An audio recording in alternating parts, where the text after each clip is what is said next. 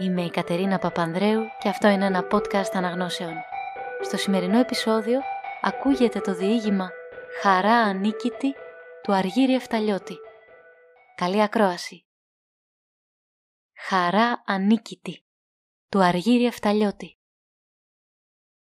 Το είχε στο αίμα του ο γεροτραντάφυλλος να μην δαμάζεται από πίκρες. Η λαχτάρα, η ελπίδα και η δύναμη της χαράς γλυκοσπαρταρούσανε μέσα του πάντα τον έβλεπες και έλεγες «Να άνθρωπος που του αξίζει να ζει». Όχι γέλιο, όχι χαμόγελο. Μικρό τρεμούλιασμα μονάχα στα χείλη του έσωνε να σε καταπίσει πως ήταν η ψυχή του περιβόλη από την πρόνη ορισμένο να θρέφει της χαράς στα λουλούδια. Και ωστόσο, καθώς όλα του κόσμου αλλιώτικα, έτσι και η τύχη του χρυσόκαρδου εκείνου ανθρώπου. Μια σειρά φουρτούνες και συφορές η ζωή του. Ξενιτεύτηκε κι αυτός νιός καθώς η πιότερη του φτωχικού του νησιού σαν να ξερονίσει ποιος να πρωτοζήσει. Έκαμνε κάθε αγόρι της προκοπής στο σταυρό του και τράβαγε κατά την Ανατολή. Καλιφορνία ήτανε τότες η Ανατολή. Πέρασε εκεί κακορίζικα χρόνια. Κακορίζικα, πλάκωσαν άξαφνα δίστροποι χρόνοι. Και σαν να μην έσωναν οι κακές εισοδιές, βρέθηκε να είναι τότες κι οι ζεϊμπέκοι στη δόξα τους και να πάρουν απάνω τους δεν μπορούσαν οι ξενιτεμένοι οι νησιώτες. Ο δικός μας, ωστόσο, ταυτί του δεν ίδρωνε. Όχι πως δεν τον έμελε. Άλλο δεν ονειρεύονταν παρά να γυρίσει κι αυτός με σαβούρα. Μα οι αναποδιές εκείνες που άλλοι τις έπαιρναν κατάκαρδα και μόνο που χειροτέρευαν την κακοτυχιά τους, ο τριαντάφυλλος της είχε παιδιακίσια φυσίματα σε μεγάλη γαλήνη. Σαν καλός έμπορος, τη ζωή του την περνούσε ανάμεσα σε σακούλια ρύζι και βαρέλια τριμμένη ζάχαρη. Και αν καλοκάθιζε κάποτε ήταν για να γράψει στους δικούς του. Στην κάμαρά του απάνω από το μαγαζί ποτέ δεν ανέβαινε, παρά για να κοιμηθεί. Αυτή ήταν η ζωή του χρόνια πολλά. Ζωή που μπορούσε την ψυχή του ανθρώπου να την καταντήσει λιχνάρι μισόσβεστο, άγραφη πλάκα να τον κάμει το νου, θρήματα την καρδιά, καράβι καθισμένο τον άνθρωπο.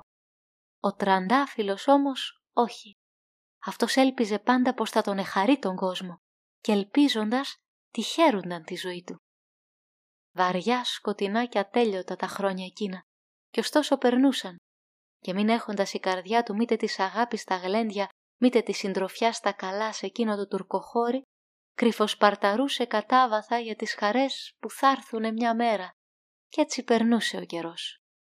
Με φοβερές δυσκολίες, μαδίγει τους σκόπους και μικονομία νησιώτικη, μάζεψε μερικά χρήματα που τα λογάριαζε αρκετά για να γυρίσει. Όχι δά και για πάντα, μα να παντρευτεί να αφήσει κατόπι το σπιτικό του, να μισεύει πάλι στην καρδιά εκείνη της τουρκιάς και να δουλεύει με την παρηγοριά πως κάθε λαμπρή θα ξανάρχεται στα αγαπημένο του το σπιτικό. Αυτός ήταν ο σκοπός, η έννοια του, η χαρά του.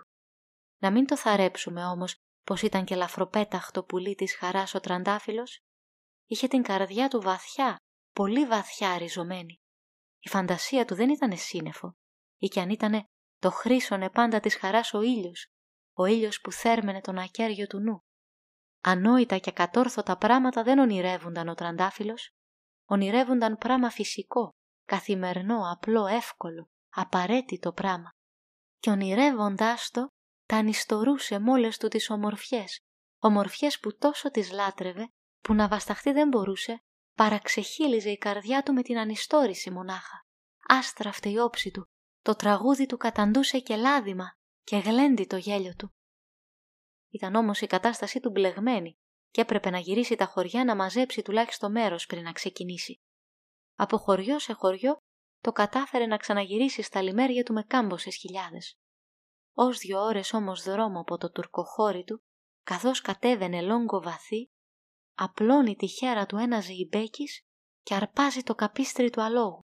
Το αντικρίζει πιστόλι άλλος ψάχνει τα δισάκια του τρίτος και σε λίγη ώρα μένει ο τραντάφυλλος με τάλογο μονάχο και με το ρολόι του που του το άφηκαν επειδή ένας τους έτυχε να τον καλογνωρίζει.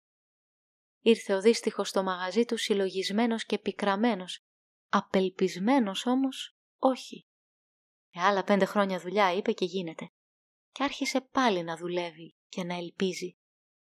Πέρασαν τα πέντε χρόνια, γύρισε στην πατρίδα του, παντρεύτηκε, μεταγύρισε στην Ανατολή, πάλι ξαναήρθε στον τόπο του, όλα σε ένα χρόνο μέσα. Και αλήθεια είναι πως είδε Θεού πρόσωπο τους δώδεκα αυτούς μήνες. την απογεύτηκε την αληθινή την καλοτυχιά. Γραφτό του ήταν όμως να μην πολυχρονίσει μήτε αυτό το μεγάλο το καλό. Απάνω στο δεύτερο χρόνο της παντριάς του, εκεί που δούλευε στην Ανατολή, έρχονται τα μαύρα τα μαντάτα πως την κόρη που του γεννήθηκε την πλέρωσε με το τέρι του. Σαχύρεψε, πήρε τη μικρή αδελφή του και την ανάθρεψε.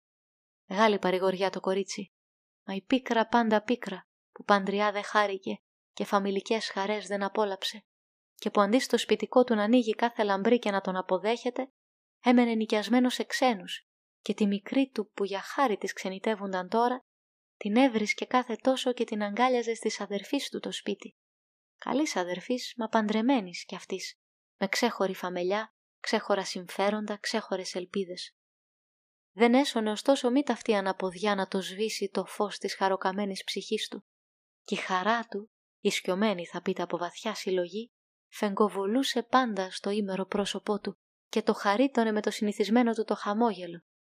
Ε και δεν ήταν και μικρό πράμα να δουλεύει τώρα για το καλό της μικρής; Α δεν ήταν αληθινή η ιστορία αυτή, σαν βαρετές θα πέφταν οι απανοτές οι φορές του ήρωά μας από τη μια και από την άλλη τα δάμα στο θάρρος του και αστήρευτή του ελπίδα. Μα όσο κι αν είναι αληθινά του τραντάφυλλου τα παθήματα, ας το πούμε μια και καλή πως το κορίτσι εκείνο που σαν εικόνα της μάνας του ζωντανή γλυκόφεγγε στα μάτια του αγαθού εκείνου μαρτύρου, πήγε κι αυτή στην πρώτη της γέννα σαν παντρεύτηκε.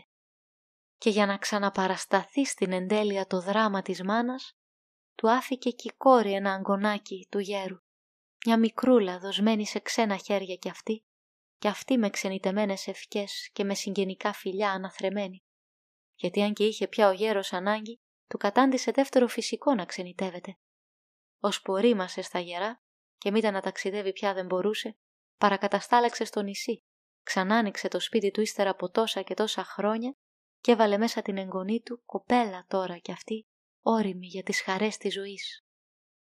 Ήταν Αύγουστος μήνας και μέσα στα αρχοντικό του απάνω σε μαλακό καναπέ κοίτουνταν κατάχλωμος και ζαρωματιασμένος ο γέρος. Τα χέρια τους σαλεύανε, δεν σαλεύανε.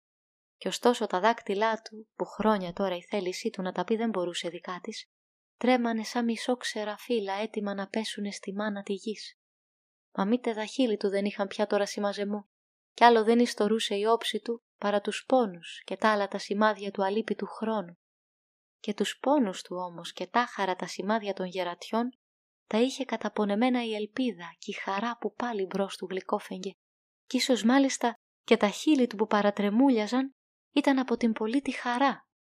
Εύλογη χαρά εκείνη την Κυριακή πρωί, γιατί όσο και να βαράκουγαν τώρα τα αυτιά του, τις ξεχώριζε τις λιγερές δοξαριές που μινούσαν το γύρισμα της νύφης από την εκκλησιά.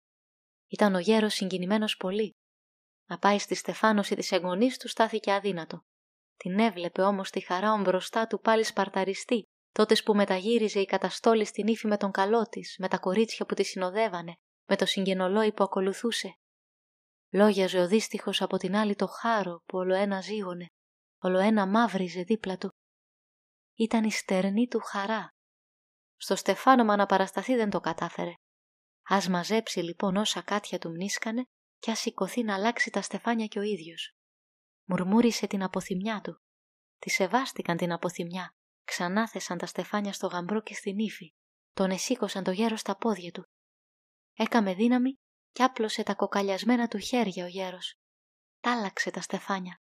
Δάκρυζε ο κόσμος τριγύρω. Στάθηκε ο γέρος μια στιγμή ολόρθος, πάντα τρεμουλιαστός και χλωμός, μα και γελαζούμενος πάντα. «Έγινε το όνειρό μου», είπε. «Μα όχι όλο. Ας βαρέσουν τώρα και τα βιολιά». Και αρχίζουν αμέσως τα βιολιά τον παλιό το σκοπό, το σκοπό που πάντρεψε τον ίδιο το γέρο, την κόρη του και τώρα την εγγονή. Ήταν η φωτεινότερη στιγμή της ζωής του.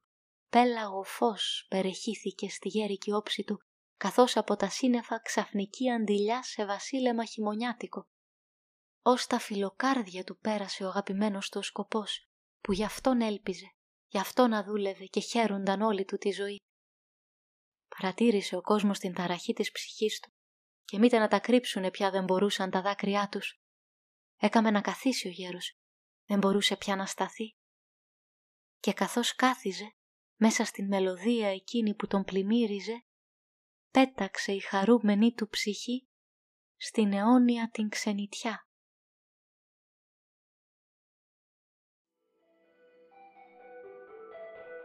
Ακούστηκε το διήγημα «Χαρά ανίκητη» του Αργύρι Εφταλιώτη. Αφήγηση Κατερίνα Παπανδρέου.